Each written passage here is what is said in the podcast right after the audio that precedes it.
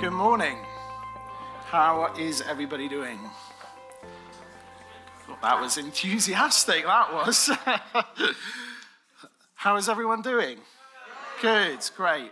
Um, can I just add my welcome to you? Um, I, my name is Callum, part of the leadership team here at Gateway, and it is warm, isn't it? Oh my goodness, like sweltering. I was going to wear shorts, but I'm not quite sure what the preaching etiquette is. So, and I'm not sure I want my legs, my pasty white legs, on Gateway's Facebook page. But um, um, so this morning, I have the privilege of um, kicking off our new preaching series, which we're calling The Great Exchange. Um, the idea behind this series really is that the world is selling us um, a way of living that looks appealing to us, but ultimately leads us into a life of hurry. And with hurry comes a whole new set of companions anxiety, distraction, consumerism, isolation, and so on. And we live so hurried with our minds and our calendars and our homes so full that we isolate ourselves from others. We live in a near constant state of anxiety.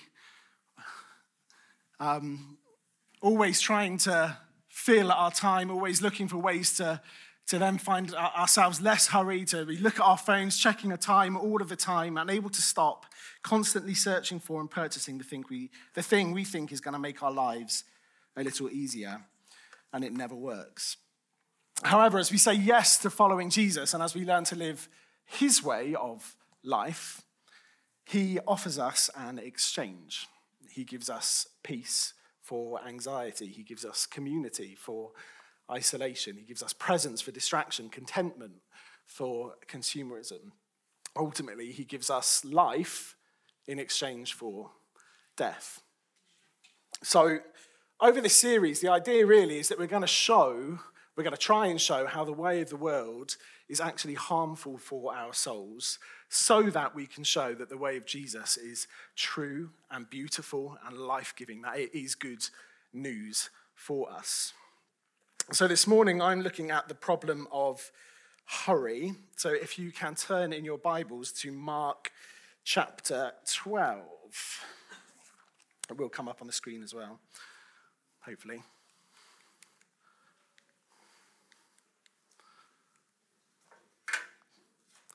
My buzzer's not working. Never mind. So, Mark chapter 12, verse 28. One of the teachers of the law came and heard Jesus and the scribes, the Sadducees, the Pharisees debating.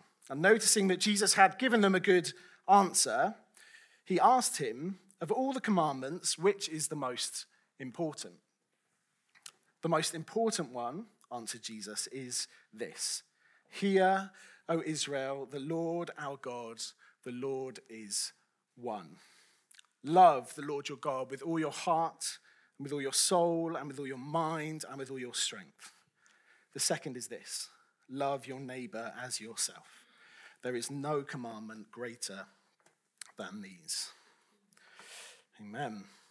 So I just want to start really by asking a few simple questions to help us find out how hurried we actually are. So let's be honest with ourselves for a few moments. Do you regularly work kind of 30 minutes or more um, longer than your contracted hours? Do your friends and family ever complain about not getting enough time with you? Do you ever feel tired during the day or your neck and your shoulders aching? Do you ever drive over the speed limit, which I'm sure none of us ever do? Um, do you pray with your children, with your spouse regularly? Do you have enough time to pray? Do you eat together as a family or as a household? Do you ever move from one queue at the till to another because the other one looks a bit shorter or like it's moving a bit faster? Do you count the cars in front of you and get in the lane that's moving the quickest? Do you get annoyed when the cars next to you pull off quicker than the ones in front? Do you multitask so much that you start to forget some of the tasks? Do you hate waiting? Are you constantly checking the time, feeling like there's not enough time in the day? If you answered yes to any or all of those questions, You might be suffering from something psychologists are increasingly talking about as a major problem in our day, something that they call hurry sickness. As well, it's not something that's diagnosed by the NHS, at least not yet. Um, there are a few definitions going around. So, the first, a behavior pattern characterized by continual rushing and anxiousness. Another, a malaise in which a person feels chronically short of time and so tends to perform every task faster and to get flustered when encountering any kind of delay. One more, which is if it will come up. No. A continuous struggle, an unremitting attempt to accomplish or achieve more and more things or participate in more and more events in less and less time. I'm sure some of those will sound as familiar to you as they do to me. Um, the problem is that our culture has been advertising hurry as a way of life to us for years. It's now deeply ingrained within us. Efficiency is king. We need what we want right now, and we don't really want to have to wait for it. And that's also demonstrated by some of our language. Right? If you look at the definition of the word slow on the Collins Dictionary online, and you'll find such descriptions as lazy, not readily responsive, intellectually unreceptive, dull, uninteresting, unwilling, behind the times, unproductive, slack, obtuse, boring, sluggish, and I could go on. Slow is bad in our culture. And over the last 50 or so years, our hurry has been fueled by the technology that was promised to help fix it. Alan Fadling uh, writes in his book, An Unhurried Life, that technology has accelerated our pace of life, making our days fuller and giving us much less downtime. We now have the ability to fit more and more tasks into a given amount of time. We have technology to fill every minute with more and more work and activity. And we fail to realize how weary and distracted this filled to the brim life makes us. We can get more things done than ever before, but few people would argue that this has made life more meaningful. And he goes on to say, I don't want to imply hurry is only a modern issue, but we do now have technology that enables us to hurry at greater and greater speeds. We can drive 500 miles or fly 5,000 miles in the same amount of time that somebody 100 years ago would have just traveled 20. No wonder hurry is a big issue for us. Think about how many times you've answered the question, How are you? with a response of busy or tired, right? I've even done it this morning to Stuart in the kitchen. Um, you might have done it this morning as well. Um, although we say it with a sigh, you know, I think actually many of us probably feel like we'd be judged if we were to say something like, actually, life's pretty slow right now. You know, these days, my yoke is easy and my burden's light we think others will admire our busy lives because it presents some level of importance in our culture. And our culture gets so obsessed with things like work life balance, right? We spend so much time searching for ways to give sufficient time to all of our roles and responsibilities and desires to be a good child, parent, sibling, spouse, to be a good friend and colleague and employee, volunteer, all while keeping up with the finale of Ted Lasso or uh, walking the dog or trying to catch up with Doug Hogg on the Fantasy Football League or washing the dishes, right? Let alone reading our Bibles or coming here on a Sunday or spending time with Jesus on a regular basis. Each of these things, these responsibilities, these desires, these roles, these duties, they make demands on our limited time. So we're constantly having to choose what we can and can't do, pursuing some things and leaving other things behind. And of course, the reality is that some of us have less choice in this than others. We need to work those hours just to stay financially afloat. We need to spend that time caring for someone in our family who's ill or long term condition or who's got additional needs. But whether you have more or less choice, the solution that our world offers to us is pretty much the same it's efficiency. Double up. Listen to a podcast while you walk the dog. Watch Love Island while you wash the dishes. I don't watch Love Island, by the way, just to be just to be abundantly clear. Mow the lawn with your audio Bible on, right? Work a full time job while you study for a degree. We think we can do more than we can. And we say to ourselves, after this busy week, life will calm down a little bit, and it actually never does. And on top of all of this is the pressure that these responsibilities, these roles, these duties um, impose on us for other people's time. Right? We have to consider do I catch up with that friend I've not seen for a while? Do I drive my teenager to authentic? Do I go and get my elderly parents grocery shopping? We need more time. And sometimes we start to notice that, book a holiday in, but then maybe we fill it up so that it's just as busy as normal life. Or we try and introduce something like a Sabbath practice, like we did at the start of this, talked about at the start of this year, but it just becomes a way to recuperate for one day a week so that we can run at full speed the other six. Sometimes our bodies make us notice, don't they? We have a heart attack or a breakdown. We get signed off of work. Our culture tells us that there are two speeds in life fast or dead. We can try to slow down, but we still constantly feel the pull of our culture to speed up again. We've bought into the way of life that the world has offered us, and we've bought into its solutions. But if we want to live differently, we have to imagine a cure that isn't being sold to us by the culture.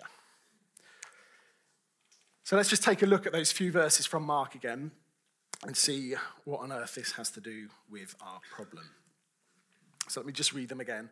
One of the teachers of the law came and heard them debating.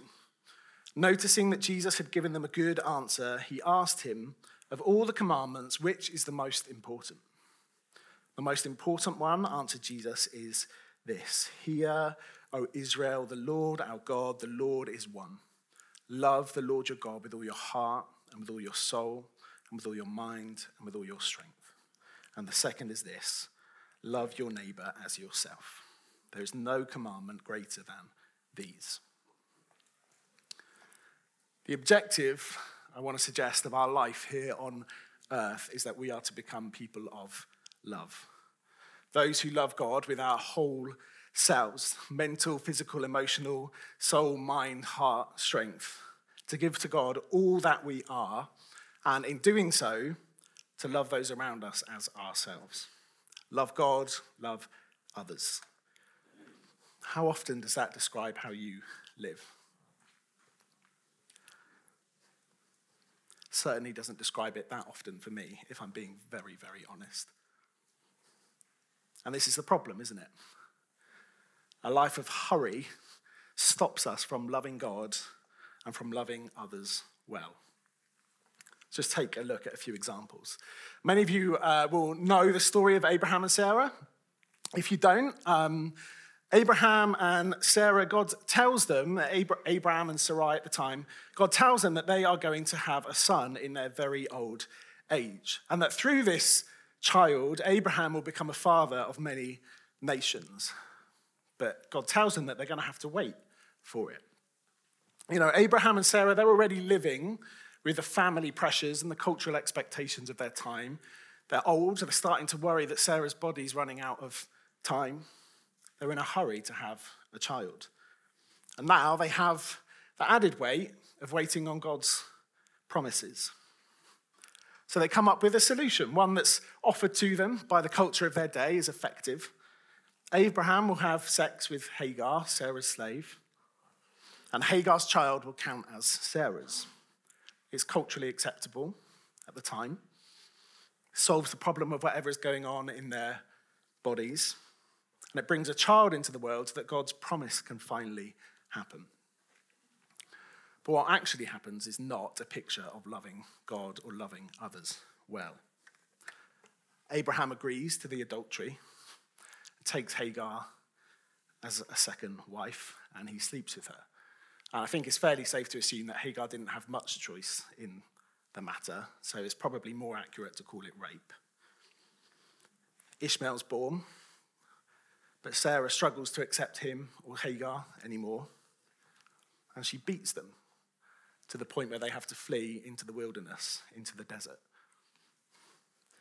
And eventually, they're banished from the family home. It's not a picture of loving your neighbor as yourself. Their hurry to have a child caused them to love Hagar, to love Ishmael, to love God poorly. Well, that's a bit of an extreme example. So let's take a look at another one the parable of the Good Samaritan. A man is traveling from Jerusalem to Jericho, and he's attacked by robbers who strip him of his clothes, beat him, and leave him there naked to die. A priest and a Levite, maybe returning from temple service, maybe on their way to their next religious duty, are also on the road. They've got somewhere to be, they have a full schedule. Maybe they're worried about being ceremonially unclean because they won't be able to fulfill their duties. They won't be able to get everything that they need to get done. And they both walk straight by the man. He's an inconvenience, an interruption. Hurries kept them from stopping when God has put a bleeding, hurting, desperate person in their path. Hurries kept them from loving others as themselves. One more. Mary and Martha, just after the parable of the Good Samaritan in Luke 10. Uh, Jesus and his disciples, they come to a village and they're invited into the home of Martha and her sister Mary. And Jesus comes in, he sits, and he begins to teach his disciples. And Mary sits at his feet, listening, soaking it in, simply enjoying being with Jesus and learning from him. Martha, however, is hurrying around trying to get all the food ready, trying to clear up after everybody else, make sure everybody's hosted well. And after a while, she speaks to Jesus and she asks him why he doesn't care that Mary's left her to do everything herself. He says, Can you tell Mary to come and help me? And Jesus says to Martha, Mary's chosen what is better, and it will not be taken away from her. Martha's confused doing things for Jesus with being with him. Hurries kept her from loving Jesus with her whole self. I don't know if any of you, did any of you listen to that podcast, The Rise and Fall of Mars Hill, a few years ago? Did anybody listen to that? Not many people. Um, so it's a podcast all about um, Mars Hill Church in Seattle and a celebrity pastor called Mark Driscoll and caused a whole lot of hurt. And it was just a podcast exploring the whys and the whats and the, all of that done by Christianity Today. Mark Driscoll and Mars Hill, they're in a hurry. They are pursuing more and more. They are looking to achieve something, to achieve fame. I mean, if you put it nicely, maybe to achieve more people to Christ. But they're in a hurry. And there's a clip in this podcast from a conference that Mark Driscoll spoke at, um, a pastor's conference, just the day after he'd fired two of his church elders. Um, and he says, There's a pile of dead bodies behind the Mars Hill bus, at which point he laughs. And by God's grace, there'll be a mountain by the time we're done. You either get on the bus or you get run over by the bus. Those are the options, but the bus isn't going to stop. Hurry, accelerate, push forwards at all costs. That's pretty scary from a church leader, I think. But what's scary to me too, I think, is that it's quite often true of us. Many of us have dead or wounded bodies behind our lives of hurry. Maybe it's friends that we've hurt or simply dropped along the way. Maybe it's children that we were never really present for. Maybe it's a husband or a wife, an ex husband, ex wife.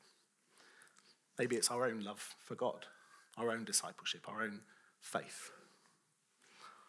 Our lives of hurry are leaving dead bodies in our wake, our own and other people's. But we thankfully do have another option. Right? The choice isn't get on or get run over. It's not the fast or dead that our culture offers us. We can get off the bus, and by God's grace, there will be no more dead bodies by the time we're done. How? Well, as I suggested right at the beginning, a slower pace, right? Slowing down is going to be part of any solution. John Mark Comer, in his book Live No Lies, he talks about how fasting is one of the best spiritual practices to help people struggling with lust, with addiction to pornography, masturbation. Because as you stop eating food, you are training your body to stop getting what it wants. And when you do that with something that's essential to life, like food, it makes it much easier to do it with something that's not essential to life, that's actually harmful for your soul. And it's similar with slowing down. If we introduce some simple practices, although none of them are mentioned to us by Jesus, like fasting is, we can train our minds and our bodies to go slower in the simple things so that we can be better equipped to go slow in the important moments. Things like walking somewhere rather than driving, going to bed an hour earlier, actually driving at the speed limit, purposefully joining the longest queue, pausing for two minutes throughout your day, not having some time without your phone on the weekend. Right? These are all good, helpful practices, but actually slowing down isn't really sufficient in and of itself to solve the problem. I've been reading, uh, reading a book recently, and the authors uh, suggest that the opposite of hurry isn't slowing or the dead that our culture offers us, it's what they call resonance. And they describe resonance like this an experience of fullness, of being in sync, of being so present to someone or something else that we feel like we've discovered ourselves again. Resonance is about connecting with the world, with the people in our lives, and finding a meaning that's greater than what we can see and explain. It's about connecting with God, about loving Him and loving others well, whether we're moving fast or slow. And I quite like that idea a lot. Right, some of us here are suffering from that hurry sickness, but there are actually things we can do to slow down and better walk in step with the Spirit and love others and God well. Others of, us, others of us here, we're already walking at a slow pace of life, and maybe you're wondering what on earth has all this got to do with, to do with me. Others of us here, though, feel utterly trapped in the pace and the hurry of life. Escaping feels impossible. Slowing down doesn't feel like an option. You wouldn't be able to afford to live. Those you're caring for would suffer. The idea behind resonance is that we can resonate with something, whether we're moving fast or slow. So, the other thing that the word resonance might bring to mind is that of music. If you have a taut guitar string and you play it, it will make a sound, right? We've all kind of twanged an elastic band or something like that, haven't we? Um, but if you position the wooden body of a guitar under that same string, a guitar that's been shaped and formed in such a way to resonate with that string, then all of a sudden, what was once dull and quiet and uninspiring can become energetic and rich and full. Suddenly, the sound can fill a room. And this idea of resonance isn't primarily about slowing down at all, really. It's about being ready, whether we're moving fast or slow. It's about positioning ourselves and allowing the Spirit to form us and to shape us so that when something happens, when that string is played, we can resonate, we can amplify, find fullness and richness and meaning in those moments, and we can love God and love others well. So let's just take another look back at the parable of the Good Samaritan.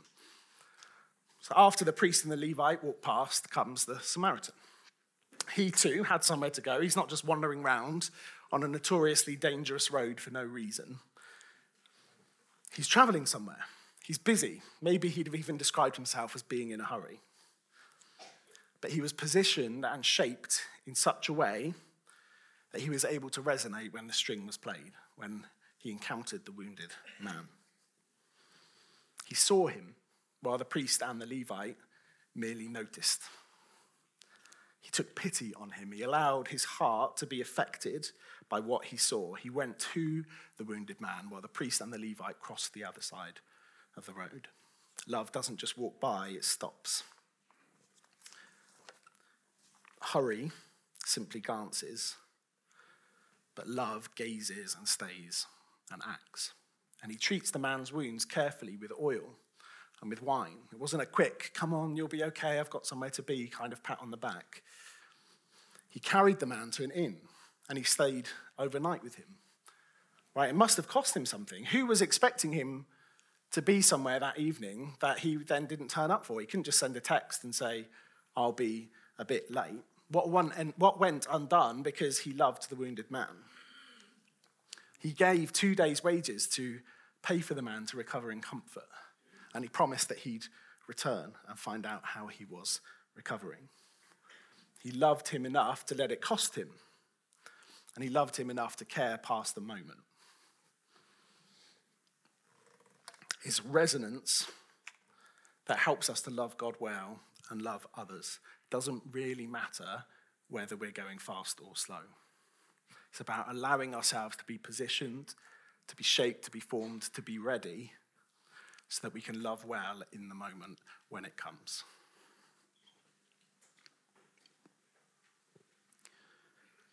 Back in um, January, February, when we were doing Emotionally Healthy, um, I was involved in the, in the course that we were running here. Um, I was running a little late one evening, but I had to go to Tesco's and pick something up on the way. Um, I was supposed to be setting up the PowerPoint and the video for Graham and Shirley here as well, so I was in a hurry, in a rush, already running late. Drove to Tesco's, um, and there was a homeless guy sat outside the front of Tesco's. Um, because I was in a rush, I just walked straight past him, feeling guilty, but I got what I needed from the shop and walked out. Um, and on my way out, he caught my eye and just asked if I had any money that I could spare. I'm feeling guilty. I thought to myself, oh, I've got to have a conversation with this guy. Um, and so I stopped and I asked him his name. I asked him how long he'd been sleeping rough. Asked him what had happened that meant he had ended up there. Found out a little bit about his mum had died the year before and he just a few other things had happened and he'd lost everything. Um, but I explained I just had my phone with me, I didn't have my card or wallet, just Apple Pay. Um, and so I didn't have any cash. Um, and after a few minutes of talking, he asked if I lived nearby, to which I said, actually, yeah, only just two minutes up the road. And he said to me, I know it's cheeky, but is there any possibility you might be able to pop home and get some cash? Um, and I said, ah, I'm sorry, mate, I'm running late for a meeting. I've got to go. Um, said goodbye, got in my car, drove off to church. and as I pulled up to the parking spaces just out there, I just felt so convicted by the Holy Spirit. Like God was saying to me, You're the priest, you're the Levite. You know, I could have been putting all kinds of slowing down practices into my life joining the longest queue, walking rather than driving. But I was in a hurry in that moment. And because I wasn't positioned well, because I hadn't allowed the Spirit to shape me and form me well enough in that moment, it wouldn't have made any difference. I wouldn't have resonated. And I, I wasn't ready. And I didn't resonate. And I drove back home and got my card and um, got some money out and found the guy and I was just able to apologize to him. Um, and I just said to him, I am a Christian, I work for a church, um, follower of Jesus. Jesus calls me to love people and not to go to meetings. And I'm sorry I didn't do that well. Um, and thankfully, the guy was very gracious and very forgiving. Um, and, you know, I saw, I hadn't seen him four or five months. I've not seen him since then. And just this week, actually, just outside of Tesco's again. He was there. Um, it's funny how God brings these, these things back to mind that we'd forgotten just in time for, to preach on this. Um, but I was just able to have another conversation with him. You know, the point at all is not that I'm the hero. The point is that I'm the priest and the Levite. And that we all too often are the priests and the Levites, even though we like to think of ourselves as the Samaritans.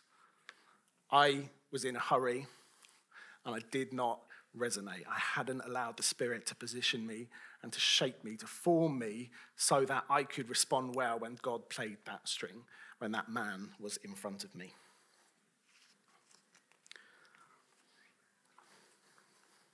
We need to learn to have resonance, not just the slow down.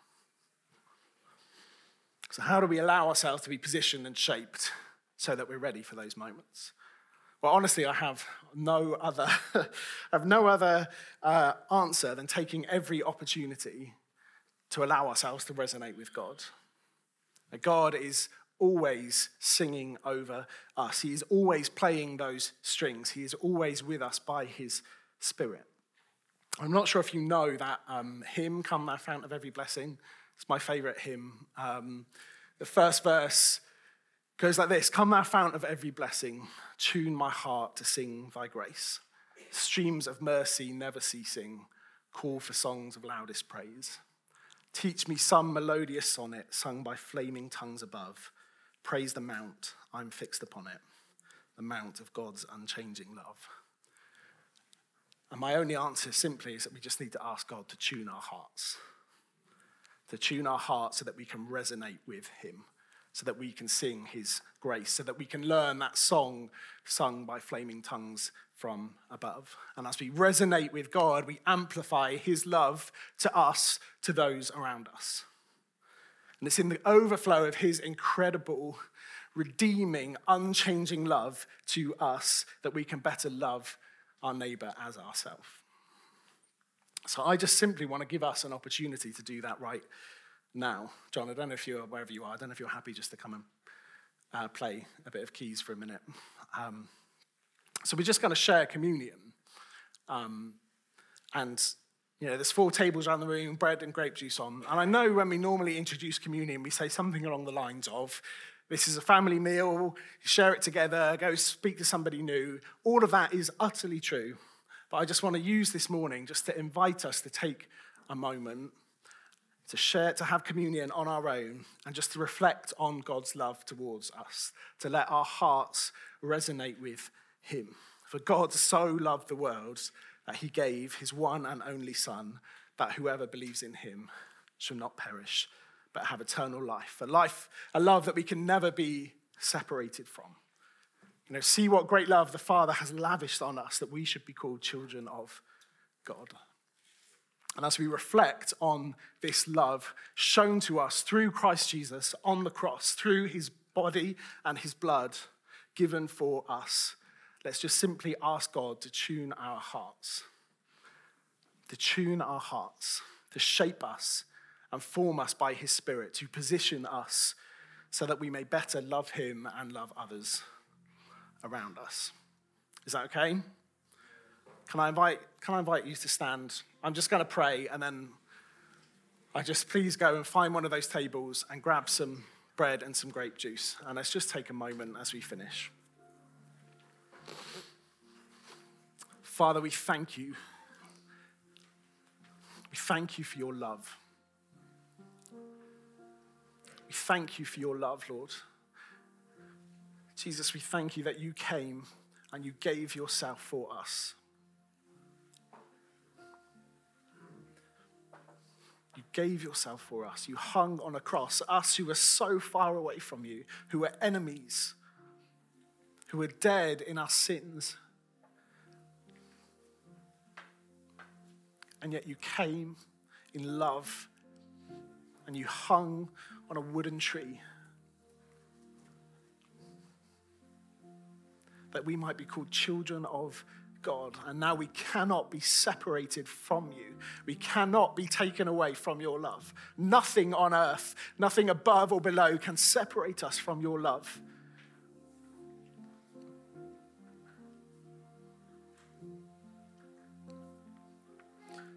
So, Father, we just choose in this moment to raise our eyes again, to reflect on your love, to allow our hearts just to resonate with you, singing over us, rejoicing over us. God, and as we do so, I just pray, God, would you come and shape our hearts? Lord, we are, God, we just repent where we have been those priests and Levites. God, I repent God, I say I'm sorry that I don't live up. But Father, I thank you that your grace and your mercy carry me nonetheless.